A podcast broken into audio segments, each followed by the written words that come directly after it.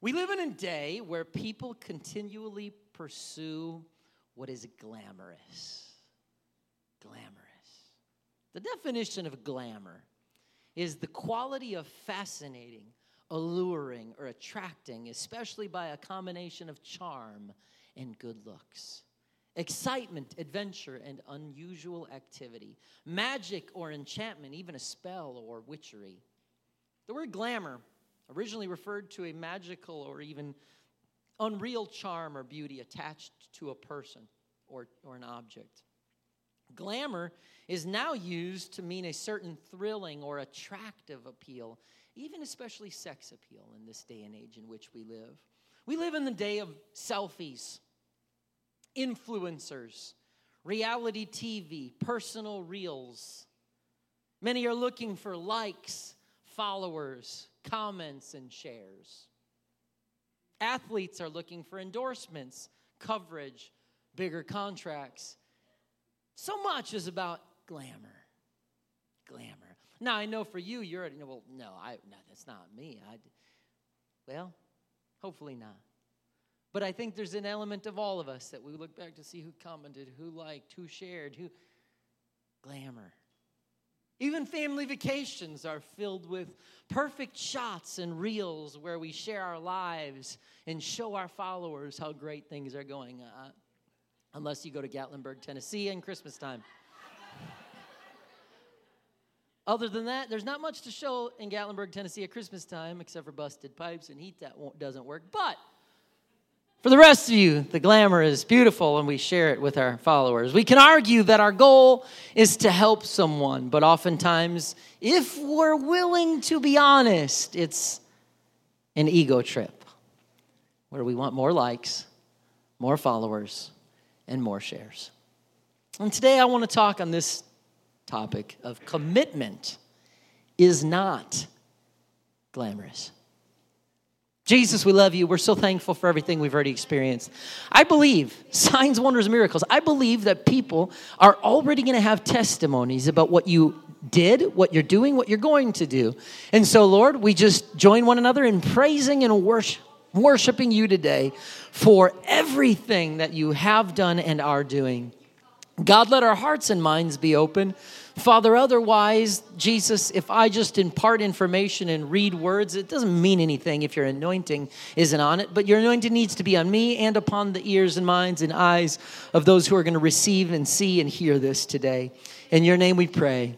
Amen. Folks, if we're not careful, living for God can almost get boring. Now I know that, what did you just say? That you can't say that in the pulpit. But if we're honest, if we're not careful, we don't guard our heart.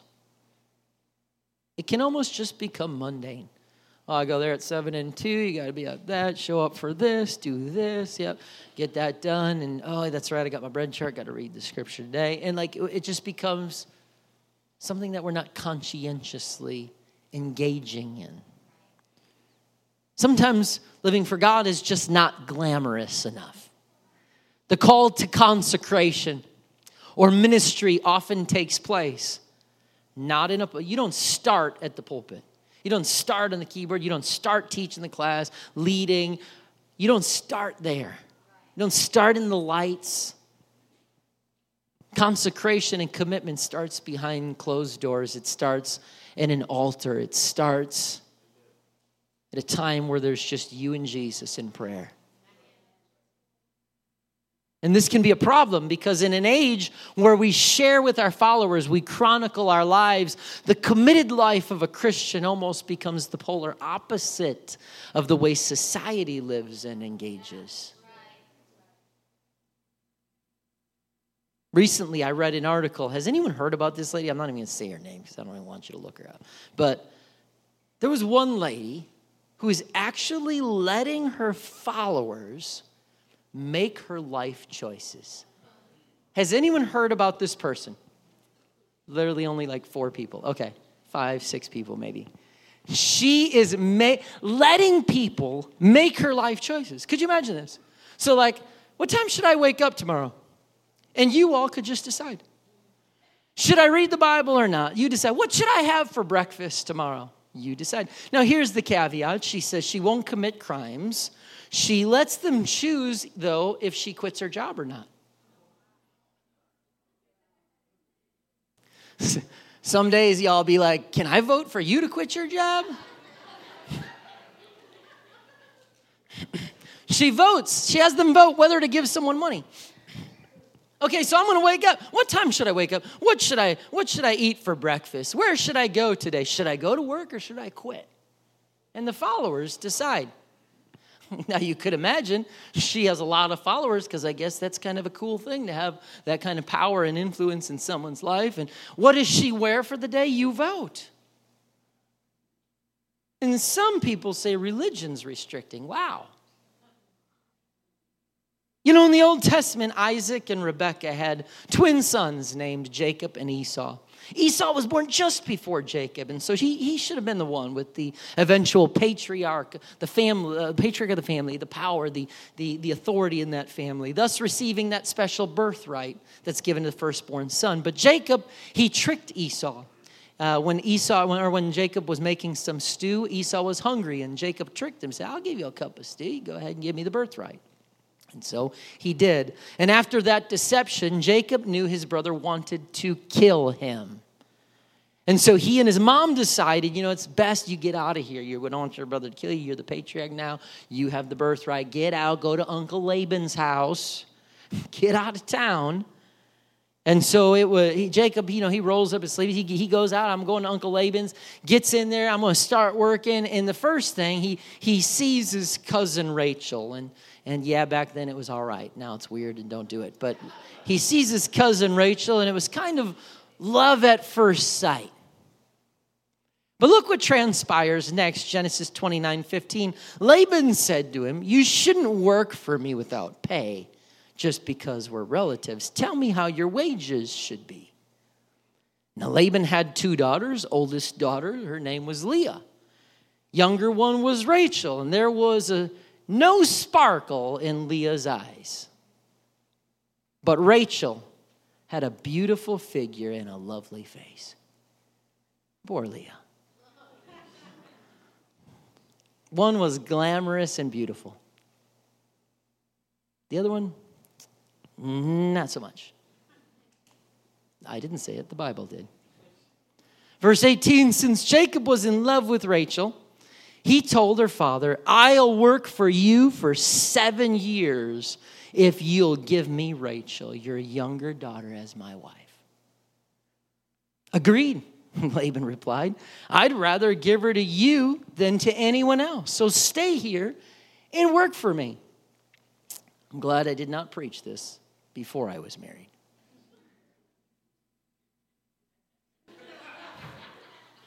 So Jacob worked 7 years for Rachel, but his love for her was so strong that it seemed but a few days. That is so romantic. You don't need to go to Hallmark to see good stuff, right? It's right here in the Bible.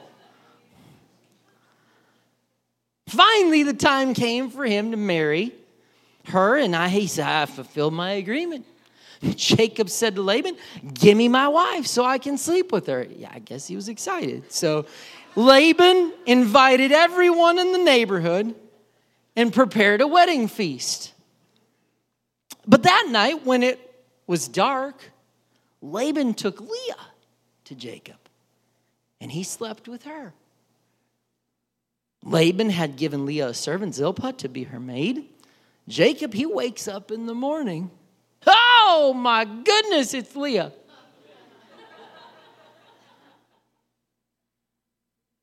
If you come up to me after church and want me to break down how that happened, I don't have answers for you. I'll just tell you. What have you done to me? Jacob raged. He did not say, hey, Uncle Laban, can I talk to you for a second? I have a question. No, he raged. What have you done? I worked 7 years for Rachel. You tricked me. Trickery and deceit ran in the family now. Verse 26, it's not our custom here to marry off a younger daughter ahead of the firstborn, Laban replied. But wait until the bridal week is over. We'll give you Rachel too, but provided that you work another 7 years. How many of you are just okay, fine? We'd be like, I'm hiring an attorney. This is it. Didn't work that way back then. You want Rachel? Work another 7 years. And so Jacob agreed, probably not willingly, probably not happily, to work 7 more years. A week after Jacob had married Leah, Laban gave him Rachel too. So Leah really never, she got 1 week alone with Jacob. And so Laban gave Rachel a servant, Bilhah, to be her maid. And so Jacob slept with Rachel too. And Scripture tells us very clearly, he loved her not a little more. He loved her much more than Leah. And he then stayed and worked for Laban the additional 7 years. And from that point forward, Leah had a little bit of a rough go at it. Leah's the sister of Rachel, and many of the stories about her center around her turbulent relationship with her sister, as they are both Jacob's wives. Jacob clearly prefers Rachel, and God compensates Leah by making Leah fertile, and Rachel, she remains barren. Both sisters ultimately bear Jacob many sons, and Jacob's 12 sons eventually become the 12 tribes of Israel. But the sisters repeatedly compete with each other for Jacob's affection, mostly by trying to bear him more children, because that was a big thing. If you could bear children, especially men, that was celebrated in that culture. And although Leah is given little attention outside of her complicated relationship with Rachel and Jacob, she and Rachel are remembered as the ancestresses who built up the house of Israel. Nevertheless, because of Jacob's obvious preference for Rachel, Leah remains insecure, and in the naming of her sons, she shows how she hopes to gain favor through them. So she has boys, and she says, first son's name is Reuben, which means see a son. That was a big deal. Come on, Jacob, I gave you the first boy. We got a boy. The patriarch, this is going to work. Her next one is Simeon, which means God heard that I am unloved. The third one's Levi, which literally means now my husband will be with me. Fourth one is Judah, which means thanks or praise. At some point, Rachel's jealous, and she has her maid, because Rachel can't give birth to kids. She's struggling. So she sends her maid Bilhah to give birth to 2 sons. Leah, no longer fertile, responds and says, you know what? Well, I had boys before you could ever have boys. Now you get to send in your maid. And she's like, fine, I'm going to send my maid in. They needed a lot of counseling. As would any of us if we were in this situation. Don't marry 2 sisters. If you receive anything, here's a word from God. Don't marry 2 sisters. That's not a good idea. The climax in the relationship and the rivalry becomes when the sisters, the co-wives, come when Reuben finds some mandrakes. Both sisters want them. Mandrakes supposedly they had fertility-inducing powers, perhaps aphrodisiac qualities, and they strike a bargain. Leah will give Rachel the mandrakes in return for a night with Jacob. I say there can be movies about the Bible. I don't know what this won't be rated, so just be careful. But Leah crudely announces to Jacob that she has hired him with the mandrakes. You're mine tonight. I hired you. So Jacob spends the night with her. When co-wives unite in purpose, husbands must comply. I guess that's the moral of the story. The new accord between the sisters helps Leah become pregnant, for she gives birth to 2 more sons. Issachar, which means God has given me my hire, and Zebulun, which means now my husband will honor me. Really, her life is real sad. I mean, her whole life was just pursuing, I just want my husband to love me. And a daughter, Dinah, which Genesis 30 tells us about. I've preached a number of messages from this account. I don't think I've ever come at it through this lens. You know, Jacob was tricked into marrying Leah. Scripture makes it clear that he never loved her. He loved Rachel. He didn't love Leah. Really, the person that's really messed up here is Laban. I mean, you put your family in a really bad spot.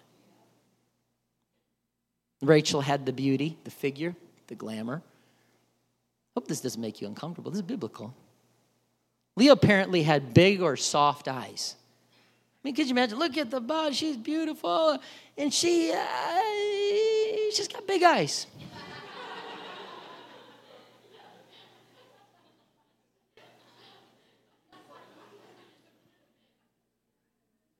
But she also has the blessing of God on her womb.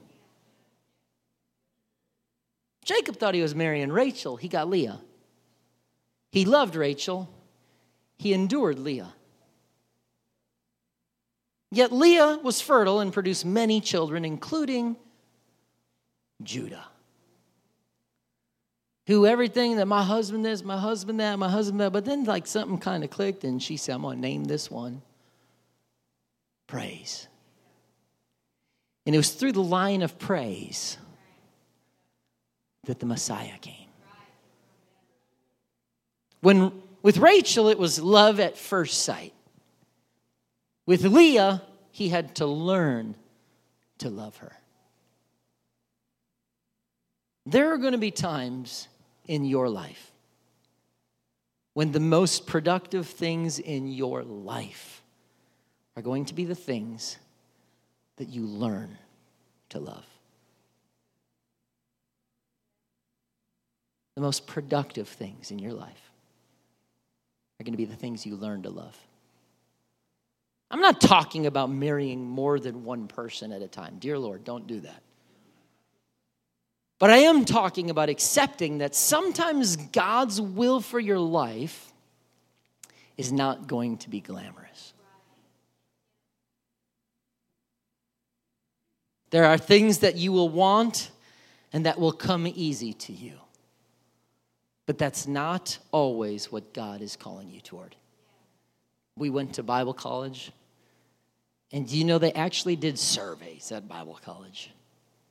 You talk about the unwritten, like nobody said you're going to be a failure unless you do this. But everything points a certain direction. The surveys were who in the class is most likely to preach because of the times. Who in the class is most likely to preach general conference? Who in the class is most likely to serve at headquarters? And so there starts to be a stigma that, well, unless, if nobody votes for me, what a bummer, no one sees that in me. But you see, God doesn't call the majority of the people he calls. Don't stand in big spotlights in front of big crowds. But in this society, you're only successful when you have the number of followers, the number of crowd, the number of comments, the number of shares. But how do you live life as a Christian? You say, hey, everyone, I'm living a life of consecration to Jesus. You make that your status, I don't think you're going to get a lot of shares, likes, and comments. Because it's not really glamorous. Serving God will not always look like Rachel. Sometimes it looks like Leah. Sunday might often look like Rachel. The music is thumping. I mean, Tim's got the bass. Doom, doom, doom, doom, doom, doom, doom, doom, doom, doom. You got the praise team jumping up and down. The little children are jumping all around. You're like, I got a slice of heaven right here. The kids are jumping. People are smiling. Hey, sister, praise the Lord. Brother, how you doing? And even you're doing terrible, you just go, I'm good. How are you? and you feel Jesus, and you got tears in your eyes and goosebumps down your back, hair standing up. You're going, oh, this is awesome. I feel God so strong. This is so beautiful. And there's teaching in Rock Church and someone speaking a message, singing a song, playing an instrument, praying with somebody in an altar, feeling the anointing at the service. Rachel looks great. But then you leave and Monday morning comes. And you wake up and go, oh my Lord, I'm in bed with Leah.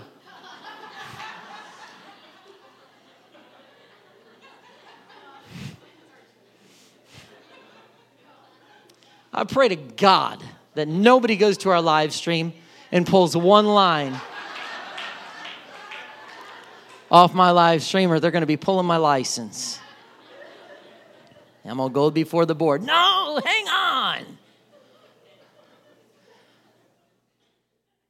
Because the rest of the week, no one else is around.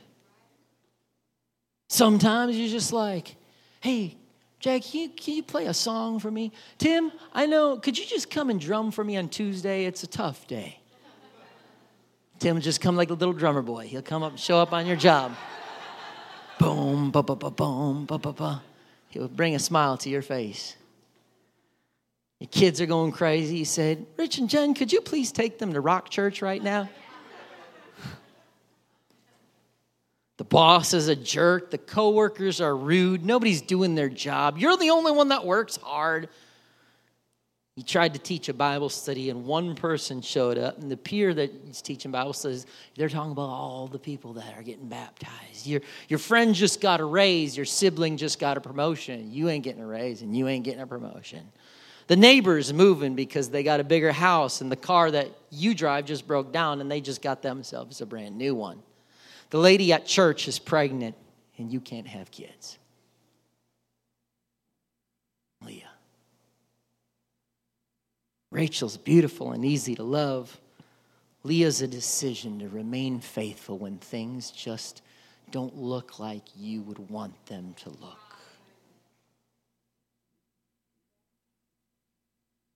But your growth as a person, as a mighty man or woman of God, is taking place more during the week than it is on Sunday.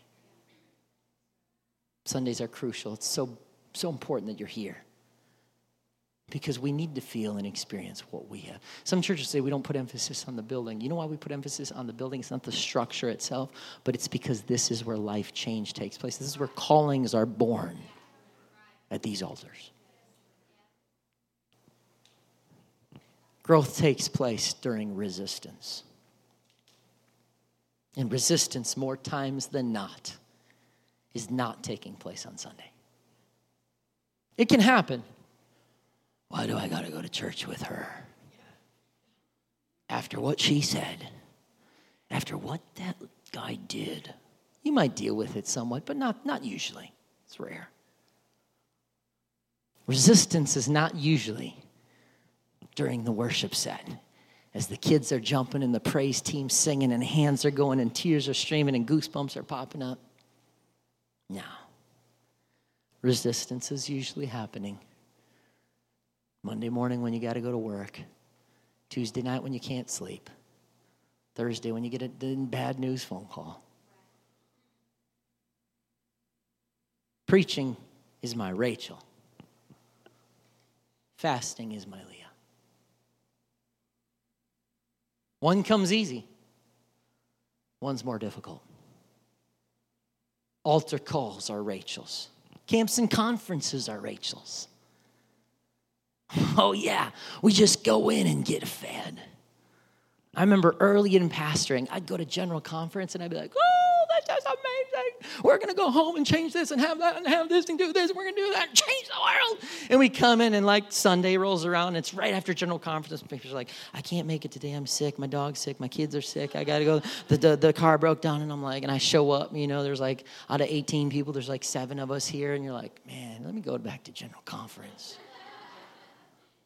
General conference was just a bunch of people just gathered. And general conference, you could just go, God's good. And people are like, woo!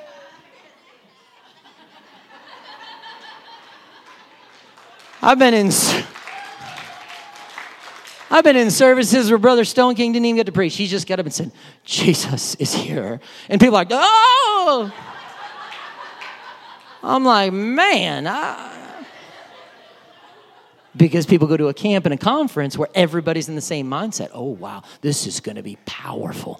This is going to be amazing. This is one of my favorite speakers. Most of you didn't come in going, this is one of my favorite speakers going to preach today. I know. Now I'm getting uncomfortable. That's awkward. I know one person, and that's Jackie, and if it's not, I'm going to pretend, so. But the conference, the camps, everybody comes in, and if we came in with the same expectation like we do to camps and conferences, our services would be just as good. Phone calls are Leah's. Helping someone on the weekend is Leah. Hey, I got to talk to you. I know it's 2 a.m. I'm sorry. Hey, could I have some help moving? I got a big thing, and I can't get it moved by myself. Oh, that's Leah.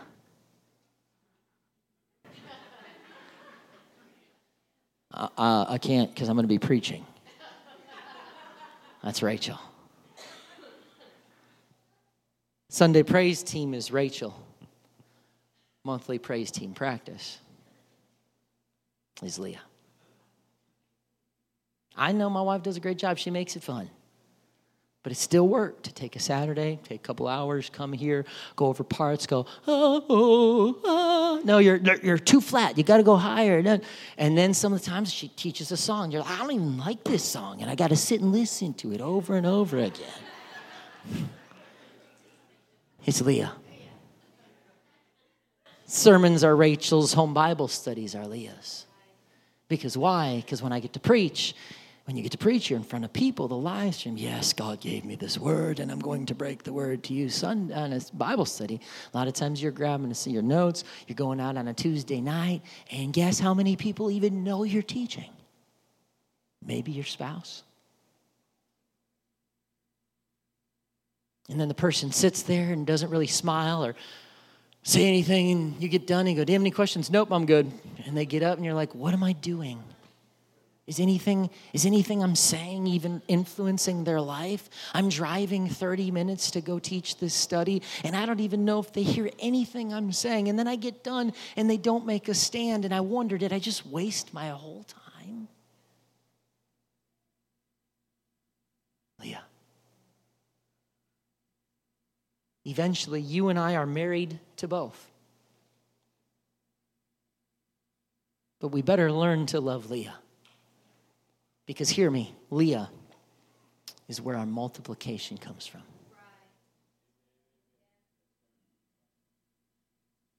And this is why a lot of people come and go in church.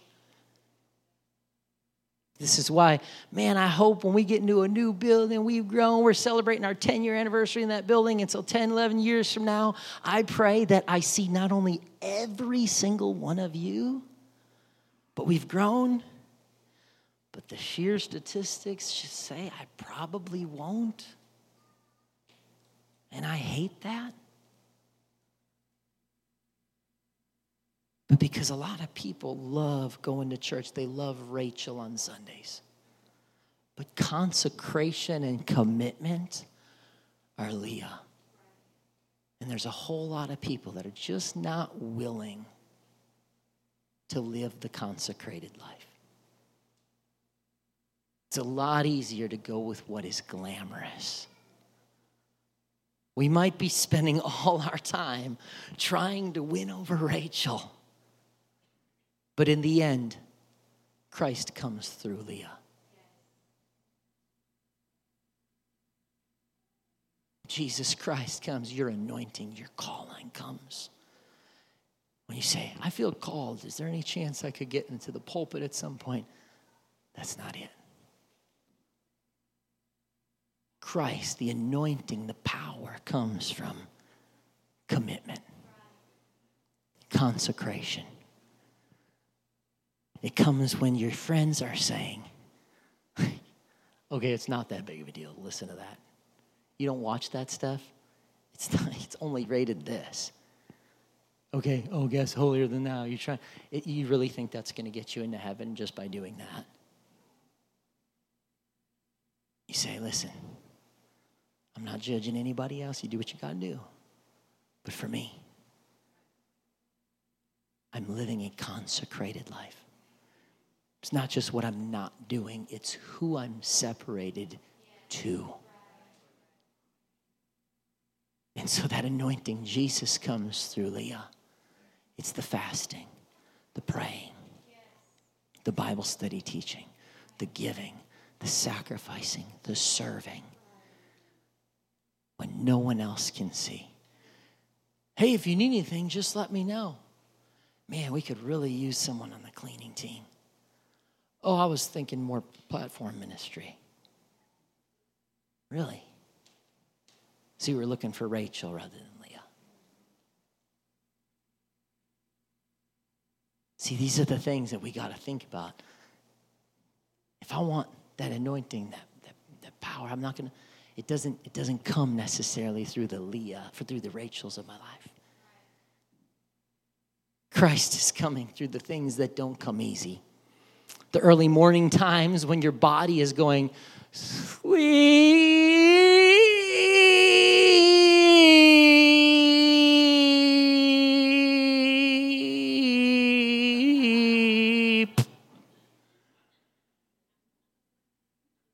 And you hit snooze and you start thinking about the time subconsciously of when you could pray later. And then the fast gets announced, and your body starts saying,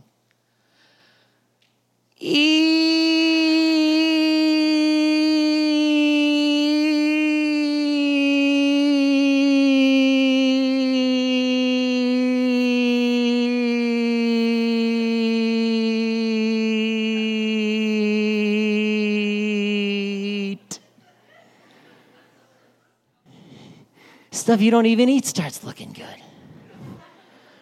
You're like, man, those refried beans. No, what am I doing?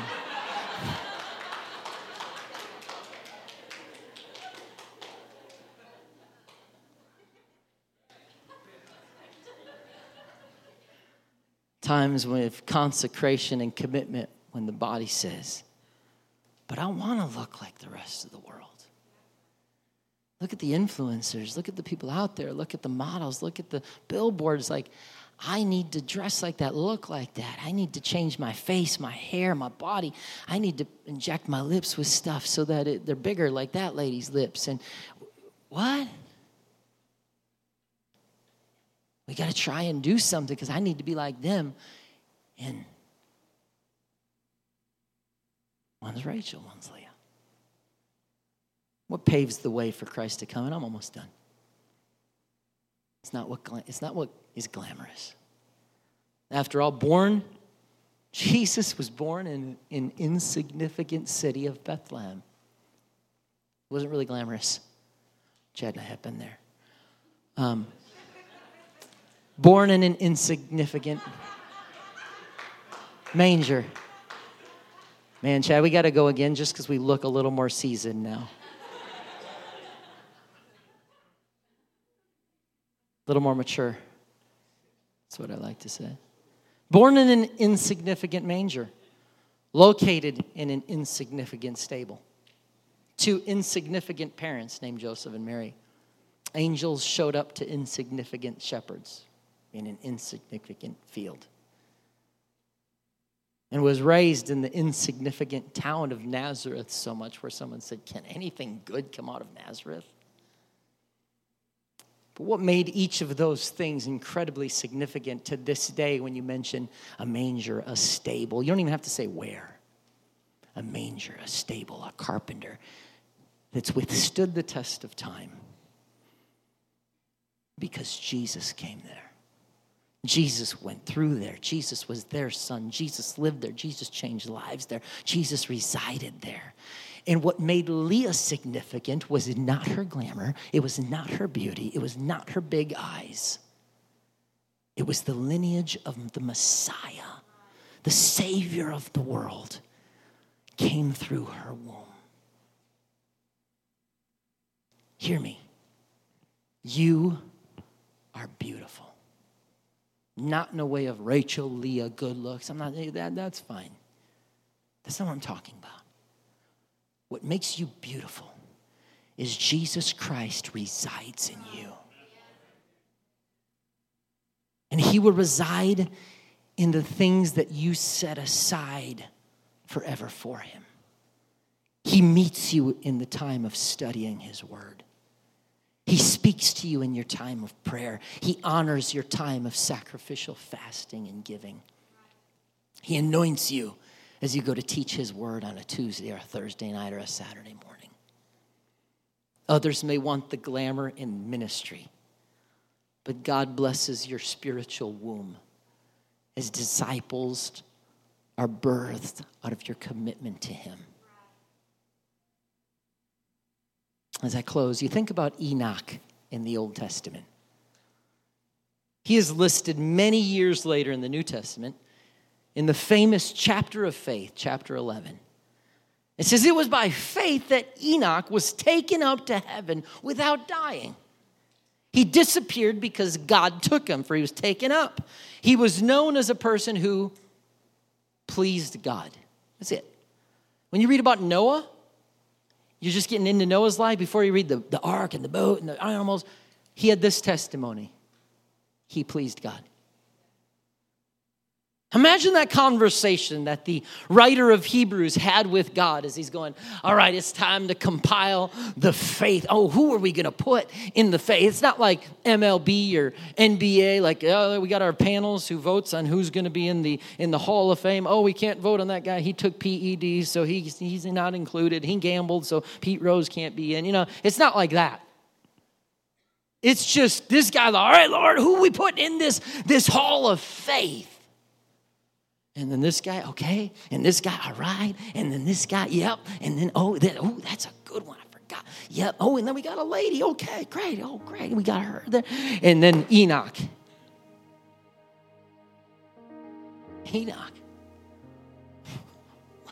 What'd that guy do? Just because he was translated, he didn't die? I mean, why are we throwing that guy in there? Did Enoch ever take out a giant? No.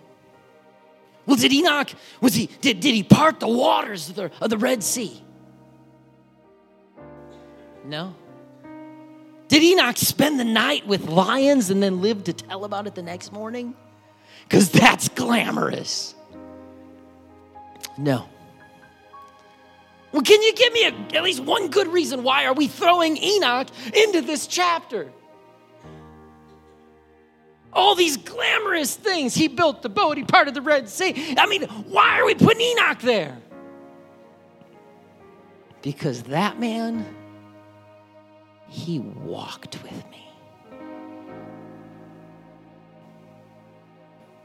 That's it? Yeah. That's a guy who walked with me. You might not feel like you're doing glamorous things for God. Right now, you might go, what am I doing?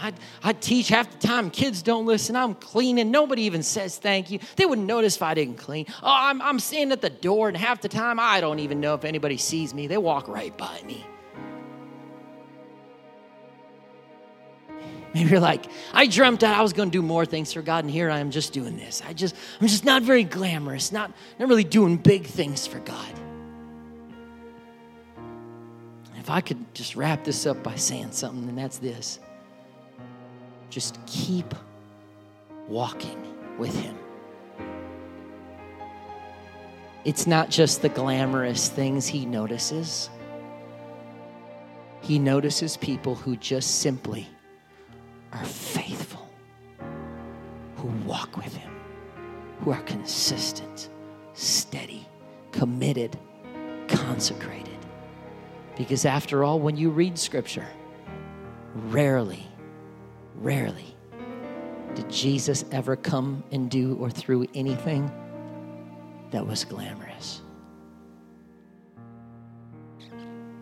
He chose the committed, the consecrated, the sanctified, the set apart, the people who just said, I'm going to walk with you and never waver never wander. I just want to hear your voice. Just want to feel your touch. I know Rachel looks, oh yeah, the glamour. And if you open a door for me to do something there, that's fine. But I know, Lord, that you come through Leah. And all the things that aren't as beautiful that I do in my life, I want to learn to love those things. Because those are the things where the Spirit of the Lord is going to reside. I invite you today to find a place to pray right now, to come and to bow a knee, raise a hand, bow a head, and just, God, help me to not only look for and love the Rachels, but the Leahs of my life, God. Oh, Father, I want to be committed, consecrated, separated, set apart, God. Jesus, help me. Lord, doesn't matter if anybody sees or acknowledges it. I'm not doing it for them. I'm doing it for you, God. Because I want to draw near to you. I want to hear your voice. I want to see your face. That's my ultimate goal. It's not to stand in the spotlight. I want to walk with you, God. I want you to find me faithful, Jesus. To be like Jesus.